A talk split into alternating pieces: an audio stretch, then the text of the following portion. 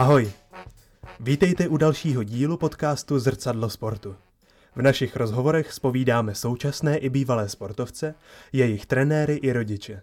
Sdílíme jejich sportovní příběhy a zjišťujeme, jak nabité schopnosti a zkušenosti využívají ve svém dalším životě.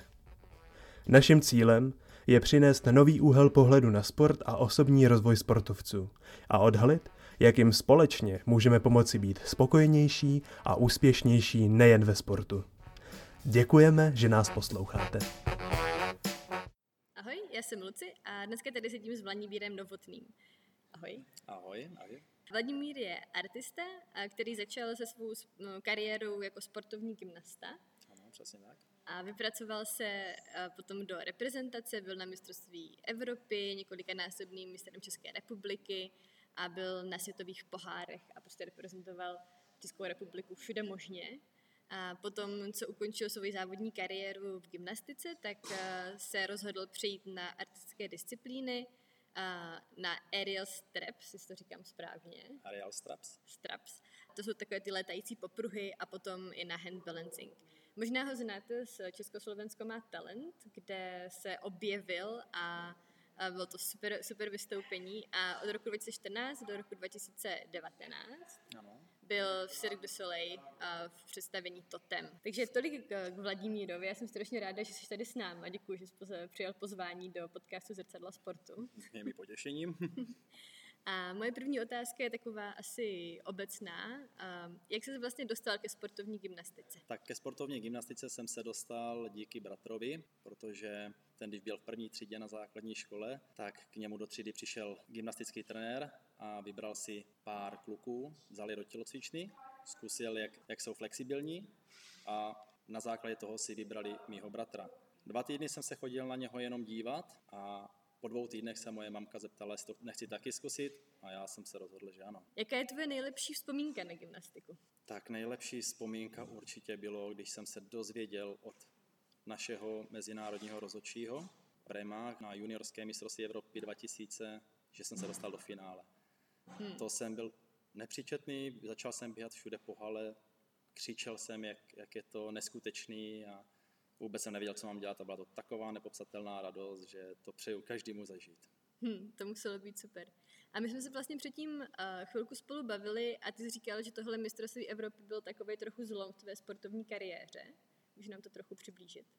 Určitě, protože do té doby trenér mě měl prostě za uh, šesti bojaře a ne za specialisty, což já jsem se mu snažil furt no, dva, tři roky doložit, že, že já jsem typický silák, kruhař a on prostě říkal, že ne, že jsem šestibojař. A tady tohle z tomu jasně ukázalo, že měl jsem pravdu, že je dobrý se zaměřit na tohle nářadí a bylo to tak. No. Takže od té doby vlastně potom se zaměřoval na kruhy. Přesně a... tak, přesně tak. Pak jsem měl jenom takový, protože dostat se do reprezentace jenom s jedním nářadím, kor, když bylo třeba mistrovství Evropy družstev, tak jsem potřeboval mít aspoň ještě dvě další nějaké nářadí, takže jsem se musel furt udržovat na dalších dvou nářadí, čímž byly bradla a přeskok ale furt hlavní nářadí pro mě byly ty kruhy. Mm-hmm. Ty jsi vlastně začal se sportovní gymnastikou v Blansku a potom jsi přestoupil do Sokola Brno 1. Jaký to, vlastně proč jsi jakoby rozhodl přestoupit do Brna? Tak tam šlo hlavně o to, že v Blansku není vybavení. Že tam jsou staré, staré nářadí, prostě 20-30 let stará hrazda, žněnky prostě eh, kožený. Bylo to tam už, už, už jsem tam dostal svůj strop mm-hmm. a prostě potřeboval jsem molitany, jsem se chtěl učit nějaké dvojné salta, různé obraty, tak už jsem potřeboval prostě molitany a, a, a i kvalitnější trenéry, protože v Brně byli reprezentační trenéři, byli tam reprezentanti, takže tohle bylo jediná možnost, abych se mohl posunout dál. Mm-hmm. Takže z toho cítím, že asi jsi měl nějaké vyšší cíle už vlastně v té chvíli, kdy jsi rozhodoval vlastně na ten přestup do Brna. Tak jaký byly tvoje cíle? Určitě tak. Asi jako každý kluk, kdo dělá trošku sport, tak chce se dostat na olympiádu, takže pro mě byl prostě sen jednou přijet z olympiády a aby mě vítalo v Blansku na náměstí eh, domácí publikum. No. Takže tohle byl můj vždycky sen a, a zatím jsem si šel. No. Škoda, že se to nesplnilo, ale, ale zase se splnili jiný sny. Tak. A třeba se to ještě splní, že tě budou v Blansku vítat, uvidíme. Kdo ví. Jasně. No ty jsi říkal, že vlastně uh, teda v Brně byli i reprezentační trenéři, tak jaká je třeba tvoje zkušenost eh, s trenérem obecně? Je to různý, já jsem za svou kariéru měl takový, řekl bych, tři trenéry a každý měl jinou techniku. Jeden byl ze staré školy, že používal hodně násilí. Hmm.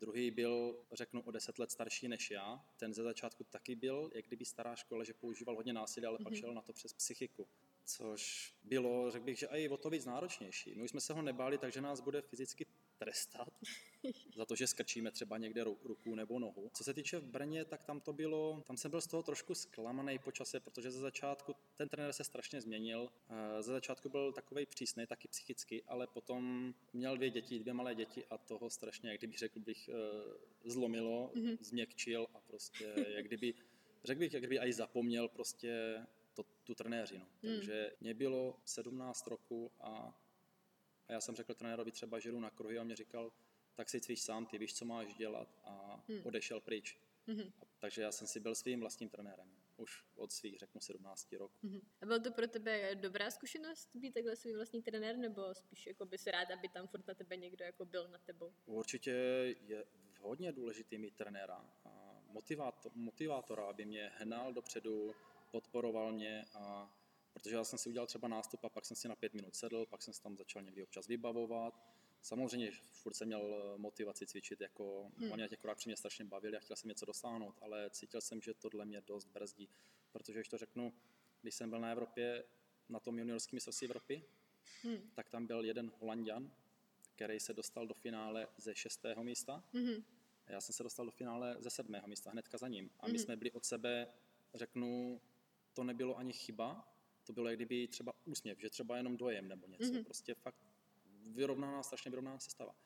Jenomže skončilo tady tohle mistrovství, svět, mistrovství Evropy a toho kluka z toho Holandska jsem tři roky nikdy neviděl závodit. Mm-hmm. On se za tři roky ukázal na seniorské mistrovství světa a hnedka vyhrál eh, mistrovství Evropy a hnedka mm-hmm. vyhrál to mistrovství Evropy. Aha. A vyhrál ho třikrát v řadě. Ježiš. Že prostě tam byl strašný rozdíl v tom, že ten jeho trenér prostě viděl, že a ten kluk má talent na ty kruhy, tak na něho mm-hmm. vlítnul, začal to s ním trénovat. V mém případě to bylo tak, že on prostě viděl, že jsou specialista, ale jak kdyby on mě to asi už nedokázal tak vysvětlit, těžko říct, nevím, kde mm. byla chyba na, u, u trenéra, ale prostě místo, aby na mě kleknul stejně jako něho, tak to bylo obráceně. Tak eh, já mám teďka takovou další otázku. Na co si myslíš, že trenéři třeba neví nebo na to zapomínají? No určitě ta podpora je důležitá. Prostě říkat, i kdyby ten trenér třeba nevěřil tomu svěřencovi na 100%, tak prostě nesmí to nechat znát. Prostě to hmm. musí furt hnát ho, podporovat, a se děje, co se děje. Prostě nedát na jeho strach, věnovat se hlavně těm talentům. Vlastně všechny sporty, které se dělají na výkonnostní nebo vrcholové úrovni, tak vyžadují spoustu dřiny, spoustu času, spoustu peněz často spoustu i obětí, tak co jsi třeba gymnastice obětoval? Tak já jsem ji obětoval, řekl bych, že nechci říct to nejcennější, ale řeknu celý dětství. Hmm. Já jsem neměl dětství, pro mě bylo vlastně dětství ráno škola, od desíti, ne, třeba od osmi škola, od desíti trénink do půl jedný, od půl druhý škola do tří a od půl čtvrtý do šesti trénink, hmm. takže a já jsem bydlel na internátě, takže do osmi byly vycházky, takže to člověk nemá moc času, než hmm. se dostane z tělocvičny na internát a má jenom hodinu a půl času. a o desíti už večerka, takže tohle bylo moje dětství, že nebylo to takové, že by skončila škola o půl druhé a si šel s dětskama zakopat na hřiště. To bylo jenom, když jsem byl třeba na základní škole někde, já nevím, řeknu do deseti let třeba, ale potom hmm. už ne takový ty nejlepší roky, 14, 15, 16, to prostě byla těžká drezura, ale Zpětně já toho nelituju, prostě já jsem si šel svým cílem a nemůžu litovat něčeho, co jsem nepoznal. Hmm. Spousta lidí říká, jo, my jsme se tam užívali s dětskama, ale kde oni jsou dneska? Já jsem si šel prostě za svým snem a to se mi splnilo. Hmm, spousta, nebo spousta mých známých a kamarádů tak říká, jo, prostě my jsme neměli dětství, rodiče nás do toho nutili a tak. A my jsme se právě bavili o tom, že ta jako podpora z rodiny nebo od známých a kamarádů je strašně důležitá. Dost často právě je to, co třeba toho člověka podrží, když to potřebuje, jak to třeba měl ty. Tak naprosto souhlasím, ta, ta podpora tam musí být, děcka to musí slyšet a hlavně řekl bych, že určitě z rodiny, tam je to na prvním místě, tam jak to není z rodiny, tak pak už člověk nevěří pomalu ani těm kamarádům, když řeknou, jo, seš dobrý, máš na to, tak prostě, ale rodiče musí mít vždycky pravdu, nebo rodina, prostě tam by to mělo být první, takže člověk má potom pochybnosti, takže já jsem tady tu podporu právě zrovna moc neměl, právě tak asi proto mi to možná taky trošku zbrzdilo, ale furt jsem měl nějaký sny, furt jsem chtěl prostě, měl jsem v hlavě prostě přijet dom po olympijských hrách, aby mě na městě vítalo a ale člověk třeba, já nevím, z 90% sobě věří a 10% no jo, ale co když to okolí má pravdu? Hmm. Co když fakt na to nemám? Co když je to jenom ztráta času? Ale prostě nevzdával jsem se, šel jsem si za svým snem. Hmm. S jakou nejtěžší situací se ve sportu nebo vlastně v té gymnastice setkal? Tak ono jich asi je víc, tam jsou buď jsou vážné úrazy, Hmm. který jsem měl dva ve 13 letech a potom v 25, který byl trošku vážnější, kde jsem, mě, kde jsem spadl za krk a, a doktor mi řekl, že, že mám odcvičený, že už v 25 prostě, že už mě nedoporučuje cvičit, pokud nechci už duchat eh, kolečkový křeslo a podobně. A s čím jsem se nechtěl smířit, takže to bylo pro mě prostě rána úplně a teďka jsem si říkal, co teď, prostě v 25 skončit, to ne. Takže to bylo asi tak nej, nejtěžší momenty, no. Hmm. A jak jsi s, s tím vypořádal s takovým těžkým momentem? Já jsem tomu nechtěl věřit, já jsem si říkal, já prostě půjdu i přesto. Já říkám, sport je můj život a já radši, jak říkal můj otec, není důlež- důležitý, jak dlouho tady člověk je na tom Hmm. světě, ale jak žije. Hmm. A já jsem si říkal, že prostě, kdybych tam měl se u toho zabít, tak prostě je tohle můj život. Já Hmm. tohle dělám od 6 let. Nejhorší na tom bylo ještě to, že jsem byl v největší životní formě, že Hmm. jsem prostě měl strašnou sílu, měl jsem strašné motivace a najednou přišlo tohle zranění, tak tohle prostě bylo pro mě rána do vazu a říkám si ne, tak jsem začal prostě cvičit a říkal jsem si, sej zdravej, sej Hmm, zdravej, prostě nic to není. A pak jsem zjistil, že, že to jde. Já, já bych řekl, že všechno je o psychice. Prostě, Hmm. když člověk má různé nemoci a podobně, prostě nesmí být nemocný, nesmí mít chřipku, tak prostě, jo, když se člověk něčeho bojí, tak to přivolá akorát. Hmm. Ale já jsem si říkal, prostě to ne, to prostě nemůžu se zranit. Nemůže, nemůže být prostě něco, co by mě ukončilo kariéru. Mhm. Jedině, že bych ztratil motivaci už vystupovat. Nebo já nevím, jo, ale ne něco, že když jsou zdravý, silný Mhm. a najednou prostě už se mě nechce. To, Takový ten konec té kariéry, o kterém jsme teďka trošku možná i mluvili, tak bývá pro sportovce dost uh, takovým těžkým obdobím, nebo aspoň pro ty vr- vrcholový, to tak často bývá. Jak jsi rozhodoval vlastně, jestli s gymnastikou skončit nebo ne? tak ono tam bylo víc věcí a šlo to tak postupně. To nebylo, že bych třeba si to rozhodl z- ze dne na den nebo Hmm. během týdne, dvou. Cítil jsem, že už nebyla podpora od mých trenérů. Hmm. Eh, Třeba když jsem byl na mistrovství Evropy nebo světových pohárek, tak jsem cítil prostě, jak mě nevěří, že třeba zacvičím dobrou sestavu a to mě dost sráželo a Hmm. až mě to uráželo. A v tom momentě kamarád byl vlastně v Cirque du Soleil, Mhm. tak já jsem ho párkrát navštívil, byl jsem na Havajských ostrovech, v Londýně jsem ho viděl vystupovat jeho show v Mm. Bratislavě. No a když jsem byl v Londýně, tak uh, se mě zeptal, jestli to nechci zkusit. Hmm. Jenomže já jsem byl vždycky takovej plachej, Mhm. Já už jako v dětství, už já nevím, ve školce, ve školce, když jsme měli besídky, Mhm. tak jsem prostě zapomínal texty, nebo jsem prostě zapomínal pohyby, co mám dělat vůbec, Mm. když jsem měl nějakou choreografii.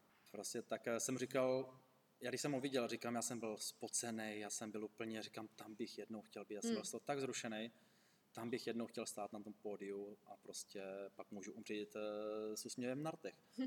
Ale prostě viděl jsem, že když vystoupím někde před dvouma, dva a půl tisíce lidí, Hmm. nebo mm, dej bože víc, tak prostě bych se z toho sesypal. Tak si říkám, mám to zkusit, nemám. On říkal prostě zkus, natoč video, tady máš VIP kartu, pošli to a uvidíš. No a to Hmm. bylo zrovna v tom momentě právě, kdy právě už té gymnastice tam nebyla ta podpora od těch trenérů ve svazu a takhle to prostě nebylo dobrý Hmm. České gymnastické federaci. A zrovna přišlo tady tohle, ten kamarád tady s tohle nabídkou, tak prostě říkám, zkusím to a uvidím. Jak jsem naposlal, a, ale viděl jsem, že prostě furt cvičit chci, že prostě už jsem ztratil, kdybych jsem měl takový by odpor k té gymnastice kvůli tomu, co se dělalo, co se dělo v tom zákulisí, Mm. ohledně trenérů a managementu a takhle. Takže pokud to správně chápu, tak ten přechod vlastně z gymnastiky potom do nějaké další tvé kariéry byl takový jako pozvolný a asi jako docela v pohodě, jestli to správně chápu.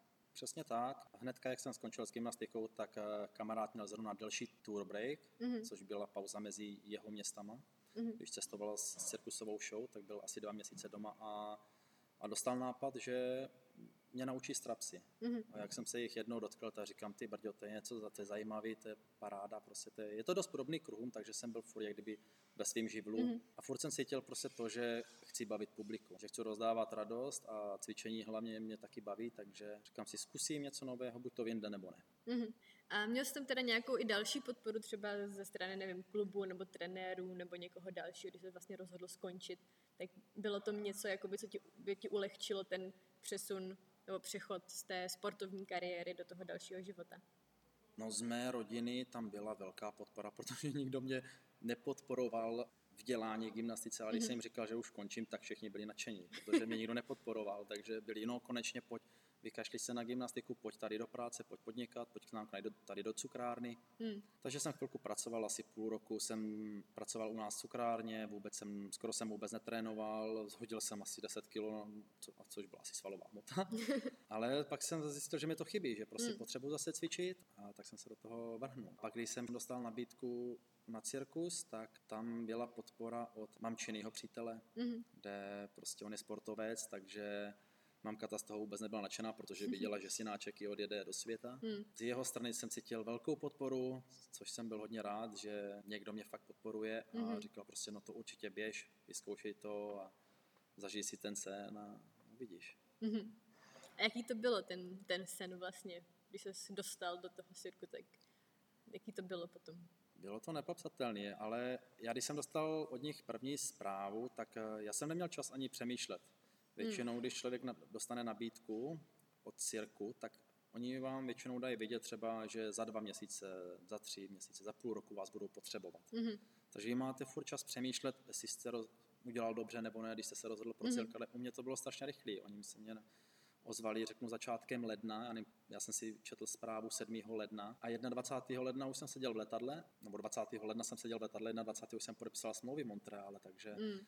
Takže to bylo všechno tak rychle, že než jsem si všechno uvědomil, tak už tak jsem seděl v Montreale na posteli a, a začal jsem teprve až tam přemýšlet, jako jestli jsem udělal dobře nebo ne, nebo že jsem musel spoustu věcí zařídit, že jsem neměl čas vůbec přemýšlet nad hmm. tím, hmm. co to obnáší ten cirk a tak, ale pocity a dojmy byly parádní a když jsem tam přišel, tak všichni mě vřele přivítali, všichni byli strašně přemíní, kdo tam nebyl nechoval se povýšeně, hmm. že oni jsou někdo a já jsem prostě bez zkušenosti, žádný artista, prostě jsem bývalý gymnasta a jenom jsem měl jedno, jednu zkušenost vystupování, což bylo to Československo má talent, no. takže to, a najednou jsem měl prostě hnedka vlítnout do takového top pro artisty. Siedesole to je prostě meka a nic víc už není, takže ale byly to fakt příjemné dojmy. A ty jsi vlastně uh, se Sirkem a s tím vystoupením, nebo jak se tomu říká? Show. To jste teda dělali jako fakt hodněkrát, že to říkáš, že bylo skoro 2000, 2000 show? No, 1900, myslím tak nějak, hmm. za pět a půl roku. Teda. A byla to velká dřina, hlavně když jsme byli v Japonsku, tak tam jsme dělali během jednoho roku, jsme udělali přes 400 show. Hmm. Když si vezmete, rok má 365 dní, v tom máme ještě, jsme měli, myslím, dva měsíce úplný volno, Aha. v těch deseti měsících 400 vystoupení, takže si představte, když hraje třeba hokejista NHL, odehraje základní část, kde hrajou, myslím, že 82 zápasů se mi zdá, hmm. a pak je reprezentační trenér, pozve na mistrovství světa a spousta českých hokejistů se omlouvá, že jsou unavení po sezóně, mm-hmm. po náročné sezóně, kde mají 82 zápasů. Já chápu, že je to kontaktní sport, má to své pro a proti, má to, je to, nemůžu míchat jabka s hruškama, co se týče cirkusu, ale taky nejsou na ledě 60 minut, ale jsou tam třeba 10 minut někteří hráči. Hmm 15 minut.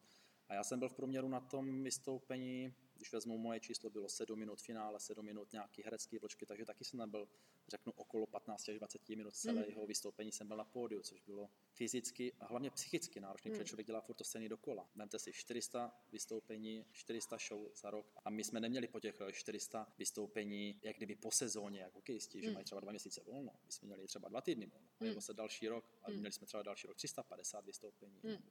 Takže bylo to dost jako takhle fyzicky náročný. No a teda kromě té fyzické náročnosti, na kterou ty jsi možná byl jako zvyklý, jsi bývalý gymnasta, ale i ta psychická náročnost toho, že člověk vysí prostě 8 metrů jako nad zemí, takže třeba vůbec nedokážu představit. Jaký to pro tebe bylo se vlastně Protože pokud vím, tak vlastně sportovní gymnasti teda jako visí, ale visí o, jako o podznání níž. Určitě, tak tam tím je to populární ten sirk, že eh, publikum vidí artisty, že tam riskuje pomalu život, že prostě hmm. když mají rádi, když je něco adrenalinového, když je prostě ve výškách, když, když tam není žádná záchrana, tak tohle je to, co divák miluje. Když prostě vidí někde, že na, na pódiu dělá někdo stojku, tak to tak nevtáhne, jak když dělá hmm. stojky někdo v deseti metrech. No. Takže určitě je to, je to rozdíl a co se týče té únavy, já jsem si vždycky bral od druhých něco. Měl jsem strašný strach z japonské tour, když jsme jeli do Japonska, měli jsme právě dělat, myslím, že za rok a půl 550 vystoupení. Hmm. A já jsem měl předtím, neviděl jsem, jestli vůbec tam chci jet, jestli to vůbec hmm. podepíšu, protože jsem viděl, že to bude strašně náročný. A pak mi jeden francouz krouhař říkal, je to jenom o psychice, je to jenom v hlavě, když si prostě řekneš prostě, že to dáš, tak to dáš. A tohle, na tohle v životě nezapomenu, to, co hmm. on říkal, a je to, je to jak, jak, jak říkal. Já jsem se tam cítil tak psychicky dobře, že já jsem ani necítil tak únavu. Hmm. Já jsem zažil třeba i vystoupení, kde jsme byli třeba, nevím, v Curychu, kde jsme dělali třeba sedm vystoupení týdně, tak jsem se třeba tam cítil i víc unavenější, než mm-hmm. když jsme dělali třeba deset show v Japonsku. Takže ono to je takový fakt, ta mm-hmm. psychika je strašná, řeknu, potvora, že je to zajímavý, ale, ale tady tohle to mi hodně dalo, když mi ten kamarád právě tady tohle řekl, že je to psychice, máš na to a mu, tomu člověku bylo, myslím, že 41, 40 let. Mm a furt byl ve vynikající kondici, takže jsem si říkal, když ty to zvládneš, tak já to musím taky zvládnout. Takže to je jedna z takových věcí, kterou jsi vlastně vzal z té, ze svého působení. Hmm. Dokážu si představit, že u takovéhohle vystupování jako dost pravidelného a dost častého, tak to tam asi vytvoří taková jako rodina. Tak co se týče tady těch vztahů, já myslím, že každá show v Sierra de Soleil, protože jsou tři typy show, mm-hmm. je stálá show, které jsou v Las Vegas, teď je, myslím, bude nová v New Orleans, je, myslím, v Dubaji, v New mm-hmm. Yorku, které jsou v divadle a mm-hmm. oni se nehnou z místa, oni jsou tam mm. prostě fixně třeba 20 let. Tam je to prostě, že člověk přijde, je to jak kdyby člověk jde do práce, že tam si neudělá ani nějak ty vztahy, mm. že prostě přijdete, odcvičíte si a jdete dom. Pak jsou show, které jsou ve stanech, do kterého jsem se dostal právě já v Šapito, že cestujeme po světě a máme tu výhodu to, že jsme třeba Obvykle to bylo dva až tři měsíce na jednom místě. Když jsme byli třeba v Tokiu, tak to bylo půl roku, protože Tokio je vlastně meka, je to, hmm. tam je to strašně populární v Japonsku, takže Tokio bylo nejdelší, mm. asi půl roku. Ale jinak to je obecně tak dva, tři měsíce, protože ono to trvá, já nevím, tři dny postavit ten stan, dva dny ho zbalit, přesunout to, takže to jsou vše, všechno nákladné věci. A tady v téhle show je to takový víc, eh, jak kdyby rodina jsme mm. tam byli. Třeba když jsem viděl kamarádovou show, mm. který byl v té třetí show, která je Arena. Mm tak ty jsou týden, maximálně dva na jednom místě. Hmm. Takže oni jsou ve směs furt v letadle, v autobuse, oni si pomalu ani nevybalí na hotelu a už cestují zase. Tam já, když jsem navštívil tuhle show, tak jsem rád, že jsem se do téhle show nedostal, protože to cestování, já když jsem se zeptal, jaký to je tam a tam, tak prostě už to měl popletený. Že on byl, řeknu, všude, ale nikde. Oni vždycky v tom městě mají jenom jeden den volna a šest dnů prostě buď trénují a poslední tři, čtyři dny vystupují a zase v nedělu už sednou do letadla a hmm. letějou zase do jiného města, takže Tohle by mě vůbec nevyhovovalo a hlavně tady v téhle show jsou mladí lidi, protože tam v naší show můžou být rodiny s, dět, s dětma. Mm-hmm. Protože tři měsíce na jednom místě tam už to stojí za to, protože to, ten cirkus vlastně platí pojištění, přispívá na spoustu věcí těm mm-hmm. rodinám, ale artistovi se nevyplatí mít někoho, když je tam týden a teďka platit letenku každý týden té manželce nebo ještě dětskám, takže takže tam bylo hodně mladých lidí mm. a řekl bych takový, že si užívají takový volný život, já nevím, mm. takový prostě party a tohle a tohle mm. není nic pro mě, takže mm. skončila show a oni třeba do pěti hodin do rána party. Ježiš, Což jako pro mě ne. A druhý, druhý den 6 metrů prostě někde 8 a, dru, metrů. a druhý den dvě vystoupení a jedou tam v 6 metrech, takže hmm. takhle to funguje, ale v, v té naší show, tím, že jsou tam právě, mám, máme tam přítelkyně, hmm. uh, manželky a takhle, tak je to takový, že spíš jdeme na večeřu, na hodinku, na dvě sedneme a v rozumný čas hmm. spát a prostě a dělají se potom, já nevím, když máme třeba dva dny volno, tak třeba skupinka deseti lidí se zebere, jede tam, další deset lidí jede tam, takže hmm. je to takový, takový to, co mě vyhovovalo. Zlatý střed, že tam, když někdo odcházel, tak tam prostě většinou, když měl někdo závěrečnou řeč, tak je to většinou s brekem a objímání a tohle hmm. je to takový hodně dojemný. No a ty už vlastně teda tu svoji závěrečnou řeč asi taky měl, protože jsi rozhodl teda se vrátit zpátky k nám a vlastně se svým účinkováním v cirku možná zatím, možná na dobro skončit. Jaký to pro tebe bylo? Tak závěrečná řeč byla hodně emotivní.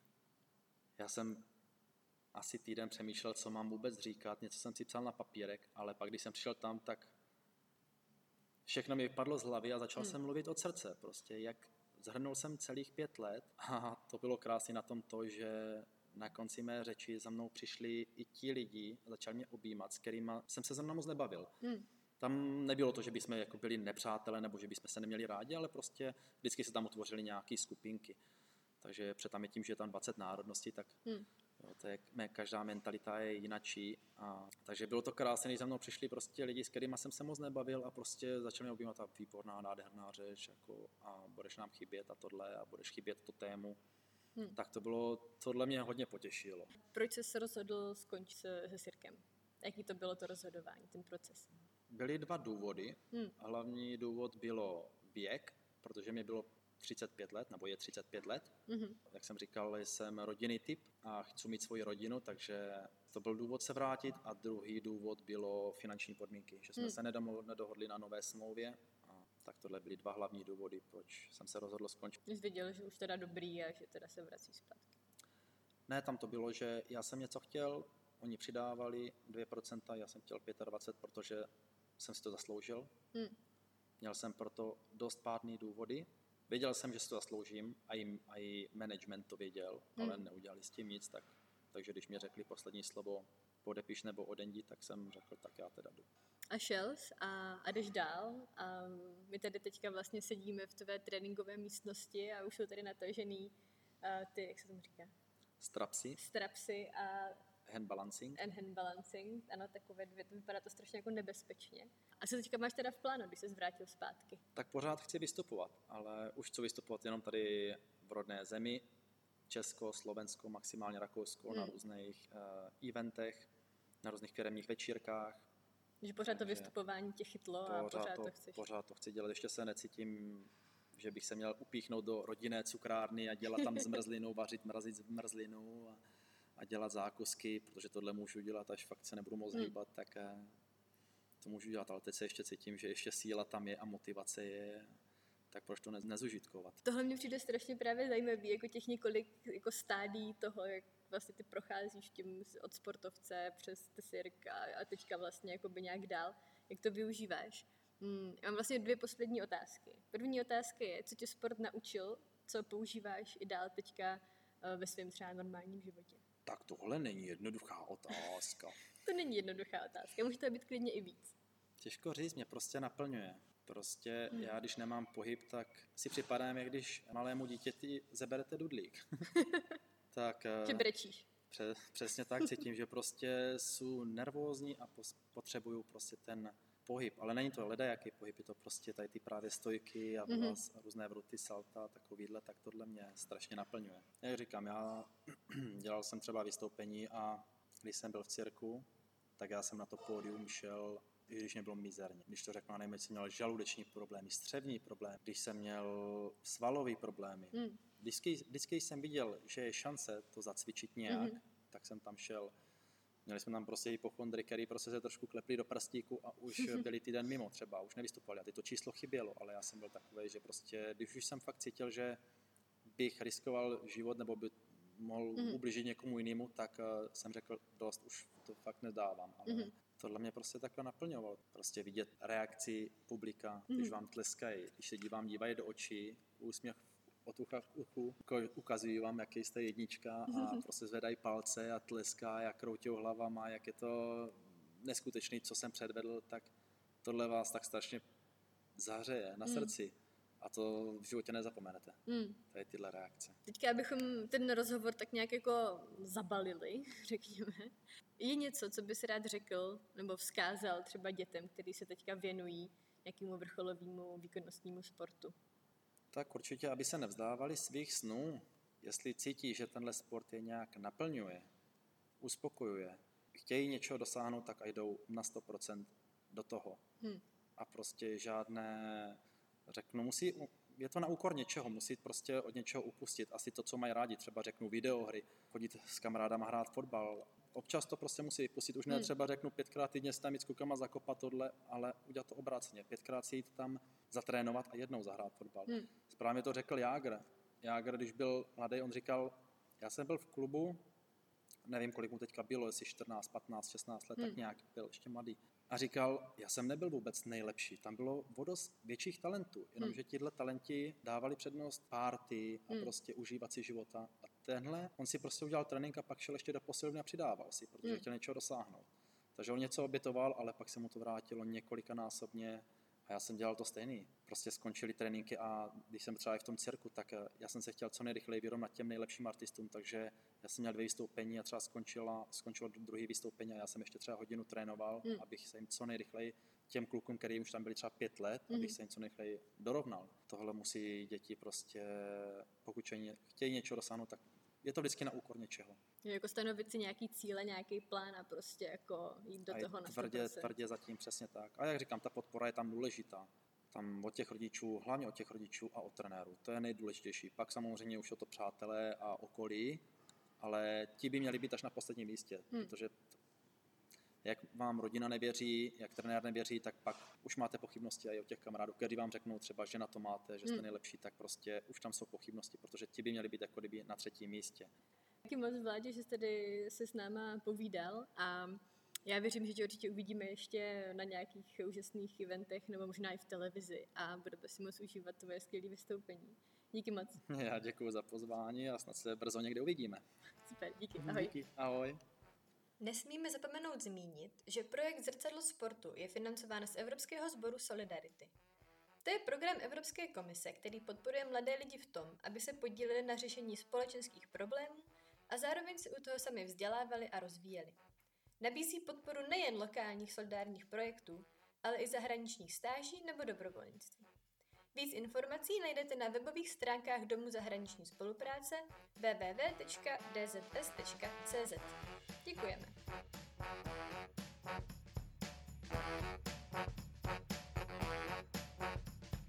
A to je pro dnešní díl podcastu Zrcadlo sportu vše. Jsme rádi, že jste nás poslouchali do konce. Doufáme, že vás dnešní díl inspiroval, vzdělal, pobavil nebo třeba všechno dohromady.